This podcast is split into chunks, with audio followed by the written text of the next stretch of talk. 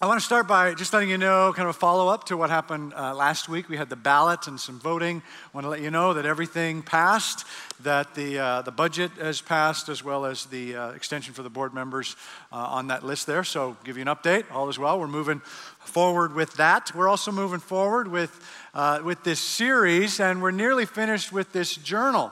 That uh, we, it's an 18 week journey that we're almost wrapping up.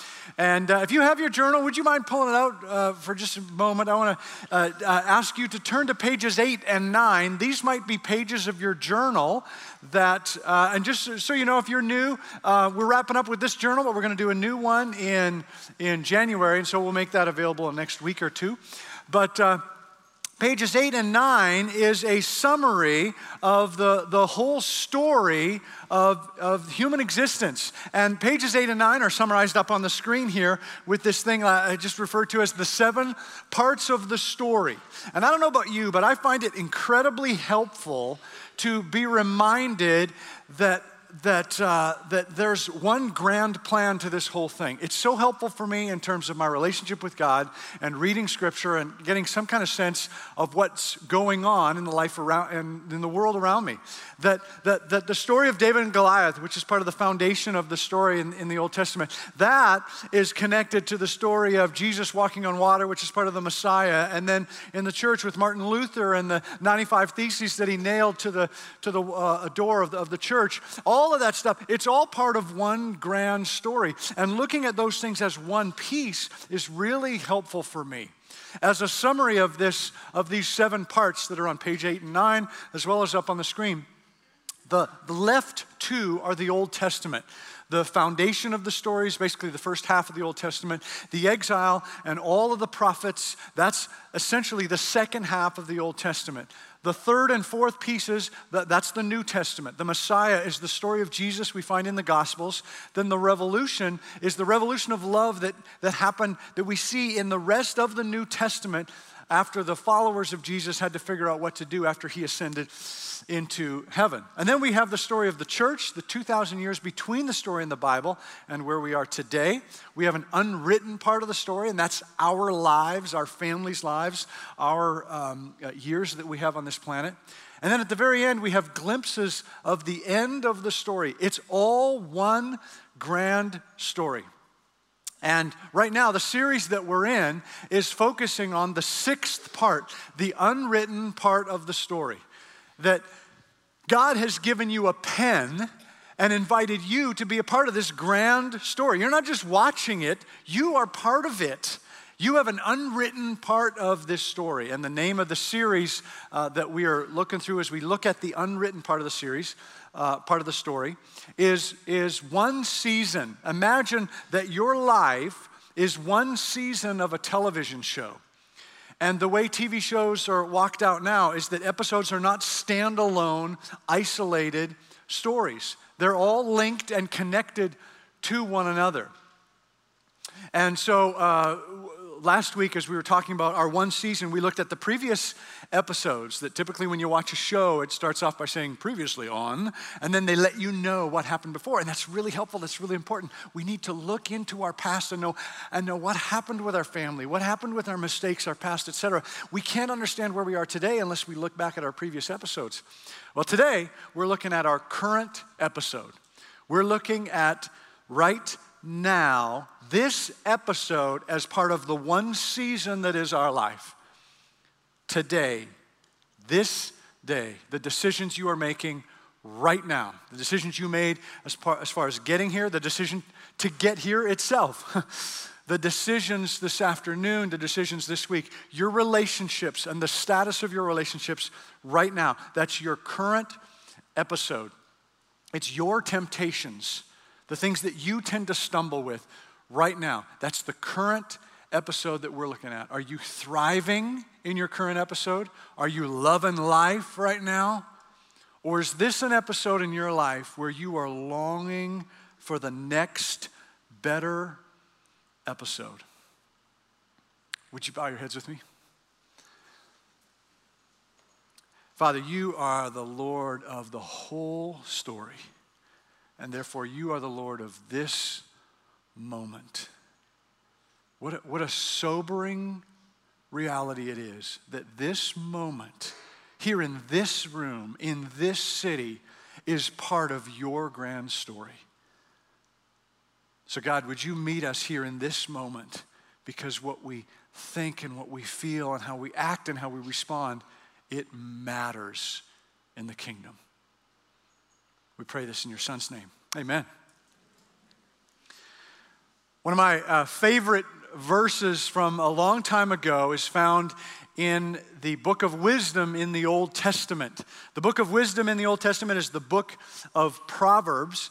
And there's a, a verse in chapter 4 that I think is interesting. In fact, Proverbs chapter 4 is, is interesting. A number of verses in the book of Proverbs are actually isolated little thoughts. Here's some, some words of wisdom that are, just, that are just terrific throughout the book of Proverbs.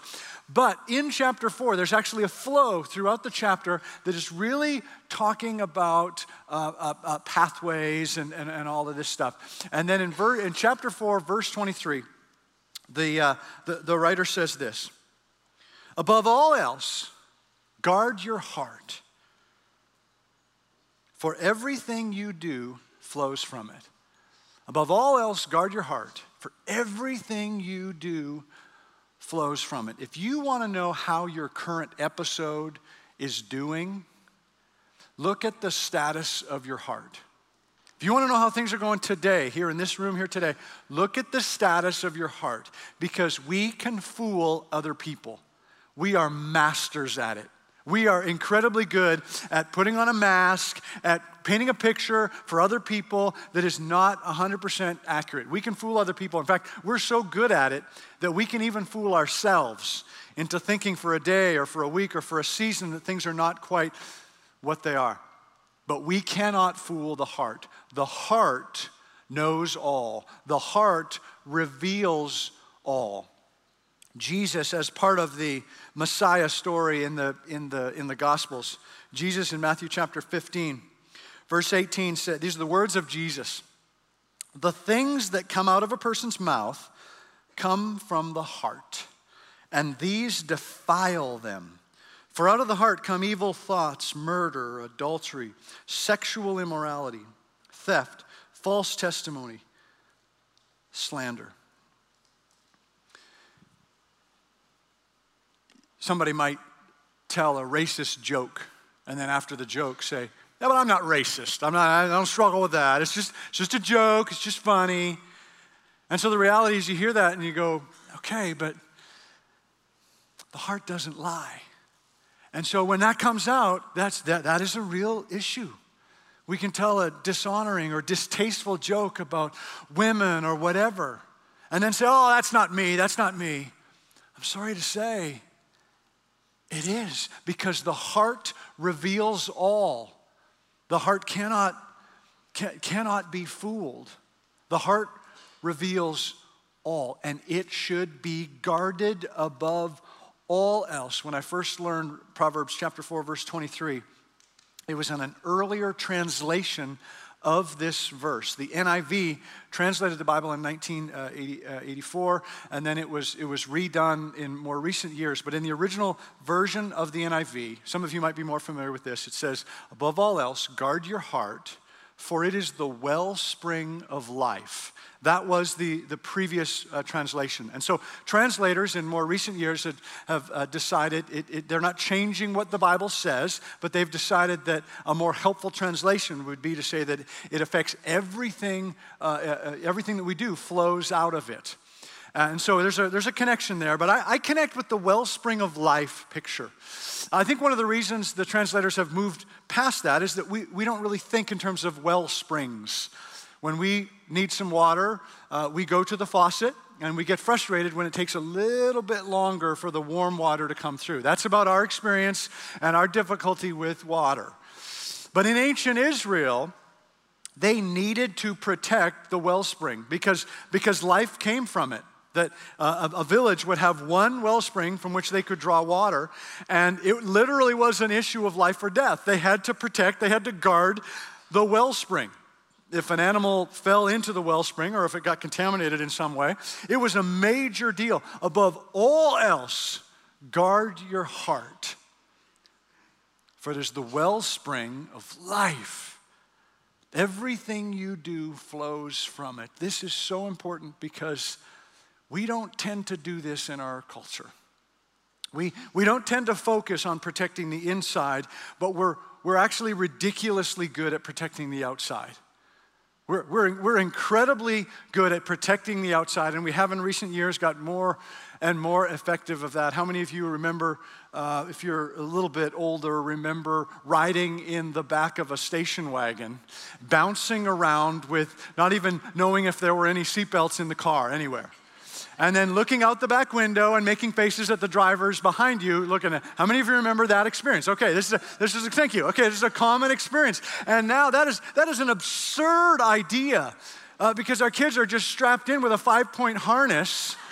All of our kids at multiple ages, and so we say, "Oh, Jimmy, th- this is a beautiful song on the radio. Clap to the song." I can't, Daddy, I can't, I can't, because they're strapped in, and so the whole thing is just a, a radically different experience than what, than what it used to be. The reality is that we are really good at protecting the cranium, but not quite as good at protecting the heart. So we say to little Jimmy, we say, okay, go out and play in the cul de sac, play in the safety of the cul de sac where no cars are going to be, and have fun, but make sure you wear your helmet Make sure you wear your helmet because even though that tricycle has no possible way of tipping over, we can't be too safe. And so we want to make sure that we are protected there. Okay, and then when you're done, Jimmy, you can come on inside and you can play with your brand new iPhone up in your room that has unlimited access to the internet and unlimited access to social media. Hmm. We're really good at protecting the cranium, not quite as good at protecting the heart. What are the chances of our kids with, a, with an unguarded cranium experiencing long term damage? It's possible. It's certainly possible. That's why we do it. That's why we put helmets on them. That's why we strap them in. All of that stuff is possible, and there are statistics out there, and there are lawsuits for all of that stuff. Totally get that. Put the helmet on. Totally good with that. But the chances, I mean, just look at us around here. There's not a whole lot of cranium dents here in this room. The chances are are really pretty modest. What are the chances, however, of our kids having an unguarded heart and experiencing long term damage by believing something about themselves that is not true because of the social media exchanges and they're up late at night when they're supposed to be relaxing and sleeping and, and they're have, continuing to have interactions and, and stuff is pouring into their mind or they're having access to, to images and videos that, that, that they're really not supposed to see ever, let alone in the young, impressionable mind.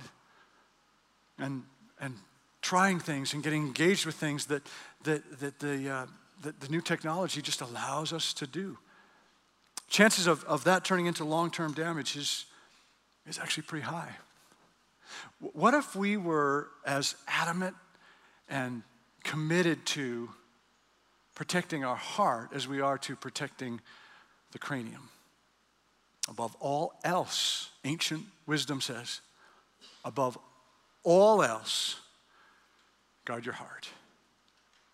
You know, you know who didn't guard the heart? The empire from the original Star Wars movies. Here they had the greatest battle station the galaxies had ever known, this planet destroying battle station and they left access to the heart of the whole station that led to its downfall. You know the scene at the end of the very first Star Wars when the officer goes up to the commander, or who, I don't know what their titles were, but goes up and says, uh, We've analyzed their attack, sir, and there is a danger. You remember that big hole that we left on the side of the ship during the design?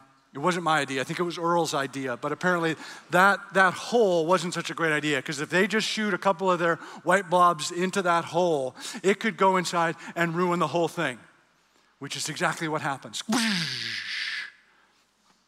And then, two movies later, they build another huge Death Star. And this time, it has a hole large enough for the Millennium Falcon to fly through to get access to the heart of the Death Star. And once again, the Empire needed this verse. Of course, they didn't have it because that story took place a long time ago in a galaxy far, far away. They didn't have access to Proverbs 4:23, but you and I do. And you and I, we need access to this verse because you and I are powerful weapons built to do amazing things in the kingdom of God as a part of our unwritten story and yet we leave holes in the side of our battle station that allow things to get inside and have access to our heart and slow us down. Things like people in our lives who, who don't really care that much about our role in the kingdom. Maybe don't even care that much about, about us. Thinking about the most influential people in your lives, people who, who, who affect your decision making the, the most. Maybe it's famous people, maybe it's writers, maybe it's, it's, maybe it's your parents, maybe it's a coworker, maybe it's your boss, whatever. People who have significant influence in your life, do they really care about your heart? Because when we let them in, we give them access to our heart. Do they really care? Because if they don't, we should be honoring we should be loving. We should represent Christ in all that we say and all that we do. But we guard our heart. We guard our heart. We do not give them access through that portal. If they do genuinely care about us, genu- not, not just that we hope they do, which is sometimes what we do in early parts of relationships, we just, we kind of hope beyond hope.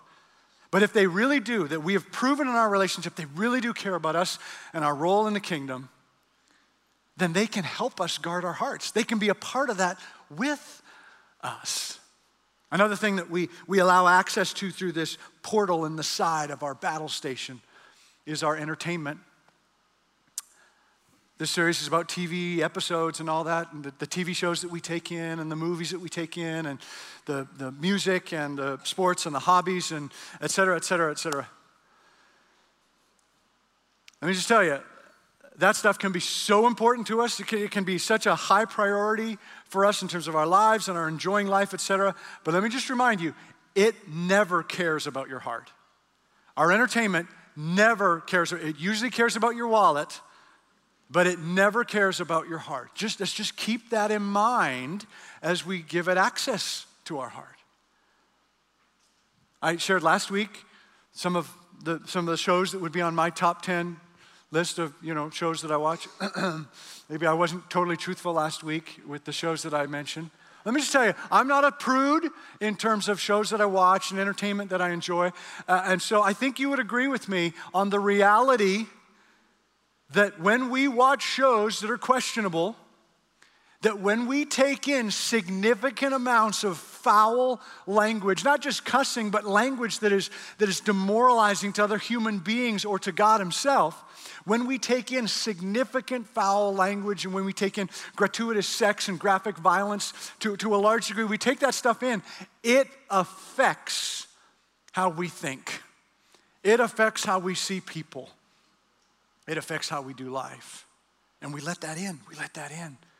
We give it access to the very core, to our heart. Another thing that we can let have access is some kind of numbing agent whether it's a substance or it could be entertainment, but some kind of numbing agent. The reason we do that is, is that life is hard and sometimes our heart hurts. It's aching, it's broken, it's hurting, and we want some relief. We want the pain to go away. But the reality is that whatever that numbing agent is that we brought in for the sake of giving us some relief, so often turns into something we need. So often it just turns into an addiction because it comes in, it continues to give us relief for this painful heart, gives us relief to this painful heart, and after a while, it has full control. We haven't guarded our heart, we've surrendered control of it to something else. But ancient wisdom says, above all else, guard your heart. For everything you do flows from it. Like I said, there's a theme actually here in, in chapter 4. And we see evidence of it earlier on in verse 14. The writer says, Do not set foot on the path of the wicked or walk in the way of evildoers. Avoid it. Do not travel on it. Turn from it and go your own way. Imagine that, that this is the that this is that this is a pit. Okay, this is this you know the, the, this wisdom here says, says says stay away from the from, from the darkness. And imagine this is the darkness. This is the pit. This is the place where our hearts are broken, they're wounded, they're damaged. This is the place of discouragement and anger and frustration in life. And we are all familiar with the pit. We've all been in the pit. Some of us here in this room are in the pit right now. This is the pit, and there are three different ways that we can get into the pit. One is we can get pushed into the pit. The circumstances of life, through no fault of our own, toss us into the pit. We lose, we lose the life of someone that we love and care about, and, it's, and it is just devastating. So we go into the pit. Or we, have, we experience some kind of sickness, illness, illness, accident, again, through no fault of our own, and we get tossed into the pit. It's just the reality of life. Something terrible happens to us. Another way that we can go into the pit is that, is that our curiosity makes us get really close to the pit. We, we know we don't want to go in there. We've been there before, and we don't want to go in there, but we just want to see what's happening. We want to see who's in there. And our curiosity gets, gets, gets, gets the better of us, and we get real close and then we slip and we fall into the pit. We didn't mean to. We knew we weren't going to, do, we didn't want to do that, but we slip and fall into the pit. Third way that we can get into the pit, if we just back up, we get a run for it, and we just take a swan dive. And we say, I know, I know it's ridiculous for me to want to go in there, but I want it. I want it. I know all the warnings. I know I've been there before. I know everybody tells me all the scripture, whatever. But I want what I want, and I don't care about anything else. I want to reread some of those verses, verses 14 and 15. Do not set foot on the path of the wicked. Avoid it. Do not travel on it as much as it might be a temptation. So again, sometimes we get thrown into it, but as much as it depends on you, just stay away from the pit. Do avoid it. Avoid it, avoid it. Verse 18. The path of the righteous is like the morning sun, shining ever brighter till the full light of day. The path of the, of the righteous is the one that, that just stays away from the darkness of the pit and, and, goes, and goes over to the light as much as possible. The path of the righteous, just metaphorically, is out here. It's as far away from the pit as possible. You want to guard your heart? Walk the path of the, of the righteous. I'll come back to that in just a minute. The next verse, verse 19. But the way of the wicked is like deep darkness. They do not know what makes them stumble. The way of the wicked is right here. It's, it's the place that's really close, and they don't know what makes them stumble. The way of the wicked is the one that is real close, just kind of the curiosity, leaning in and just kind of wondering, you know, I'm justifying where I'm at because I'm not sinning. This is sinning. This is the problem. This is the, the darkness area. I'm not in there. I'm right here, so I'm fine. And so we walk the edge and we go, this is, this is as good as any place, but this is the way of the wicked. Because when we justify our actions and say, hey, that's, hey, that's not sin, it's not sin to flirt with somebody at work. When I'm married to somebody and they're married to somebody else, that's not, that's not sin, it's just fine. It's not sin to go out for lunch with somebody, maybe an old friend, old high school friend, or somebody at work. Just, we're just going out for lunch hanging out and talking about our relationships and talking about our struggles with our spouse. It's not sin. Show me in the Bible where it says I can't do that. I can't connect with another person. That's not sin. I'm fine. But if it looks like a date and it feels like a date and it smells like a date, it's not a cat. right? I think what happens is we, we walk over here and we have no intentions of going into the pit. But we stay in the path of the wicked, and then what happens, and it's so clearly in, in that verse there, when we stumble, we're so close that one little stumble, and oh, we're in. We're in this place that we were trying to avoid, but we thought, no, I was safe, I was fine.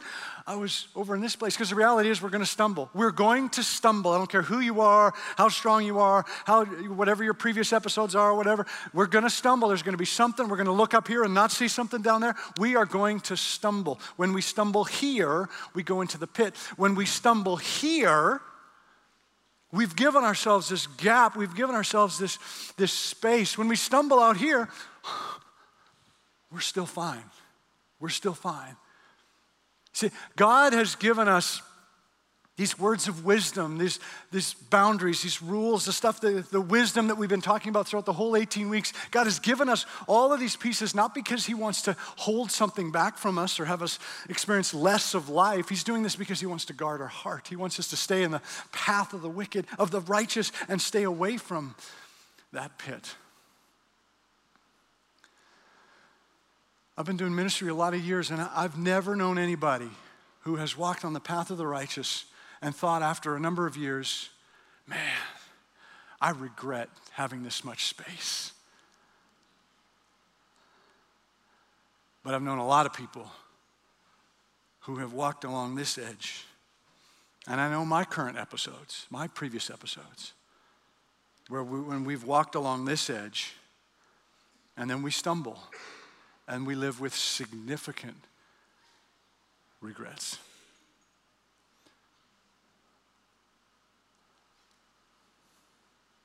I want to close today with a couple phrases. Just a couple phrases. The first is a question, and it's the question Alan, how's your heart? And I don't mean Alan, I don't mean you to ask Alan how's your heart? I mean, you fill in your own name in the blank. I just want to be clear about that. This is actually important because and I've had many people over the years ask me how my heart is. Many people, and, and, and uh, it typically comes from a well meaning, loving place for people to say, Alan, how's your heart? Alan, how's your heart? And just if I could be honest here today, I don't normally handle that question well because I'm not usually ready to answer it honestly. And so it just comes out with a shallow response Alan, how's your heart? Still beating, still beating. I don't know if any of you can relate to that, but, but I'm not always ready to do that. What's more effective and powerful for me is when I ask myself, Alan, how's your heart? I ask myself privately often, Alan, how are you doing? You can fool everybody else. You can even fool your wife. You can even fool yourself. But how are you doing? How's your heart? Have you ever asked yourself that question? I want to put a few words up on the screen, and maybe some of these words will connect with you to help describe your heart this morning. How's your heart? The words on the left are more struggling, words in the middle are more neutral, the words on the right are more positive. How's your heart?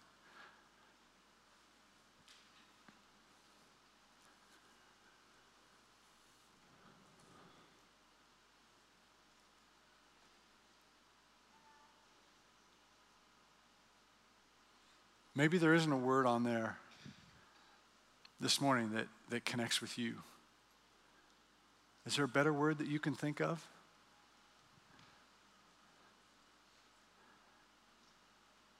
How's your heart?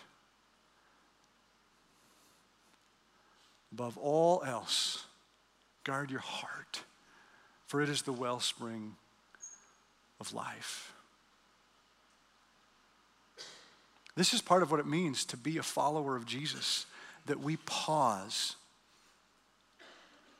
and we, in prayer or meditation, we come before the Lord and we say, we say, Holy Spirit, help me understand what's truly going on here. What's happening in my current episode? Help me understand my heart. Not the fake version, not the mask. Help me understand truly what's happening. Search my heart, O God. The second phrase is this Lord, here's my heart. So we first say, Help me understand what's going on. how's my heart? And then we respond by saying, Lord, here, here it is. If you, if you want to want to walk in the path of the righteous, then this is what we do. We say, Lord, here's my heart. I, I, give it to you. There's a lot of stuff there that's, that's calling out to me, that's drawing my attention, but, but, but Lord, I give you my heart above all those things. I protect it from all of that stuff. I give you my heart. You see, we're not supposed to give our heart to anyone else.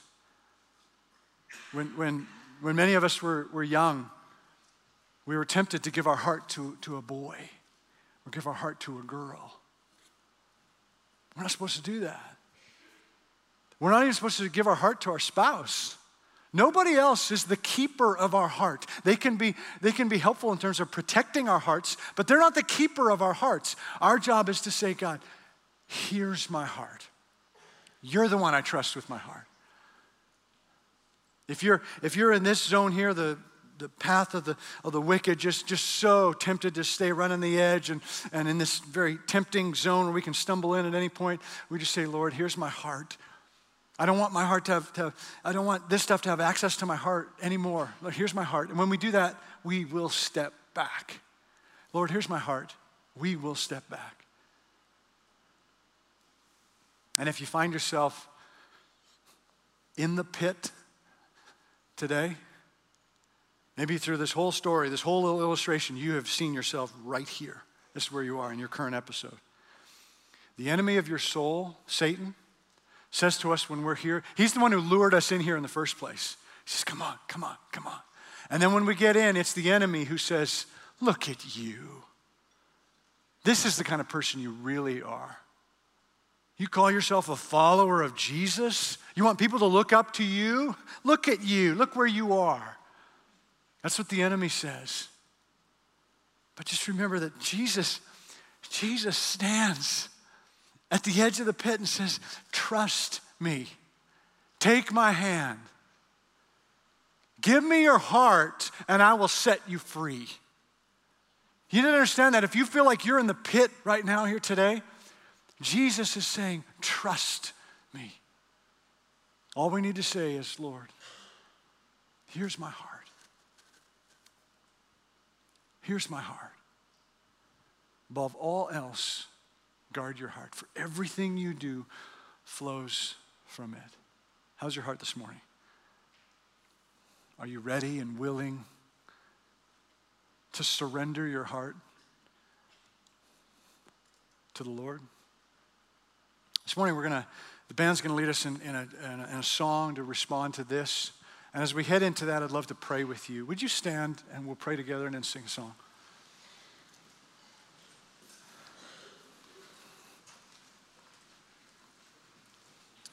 Would you bow your heads with me? Father, some of us here in this room feel like we're, we're in the pit. And we, we keep digging and digging and clawing and trying to scratch our way out and, and, and do the right things and fix things. And Father, I pray that you'd give clarity for us today that that's, that's not how we get out of the pit. That we just pause and we're honest about where our heart is and we surrender it to you. Father, some of us are walking the edge of temptation. We're involved in relationships that are maybe not technically sin, but they're so close we could stumble at any moment. Some of us are involved in activities that are just so close to the edge, Father. Give us the courage to examine our hearts and to trust you with our hearts. Amen.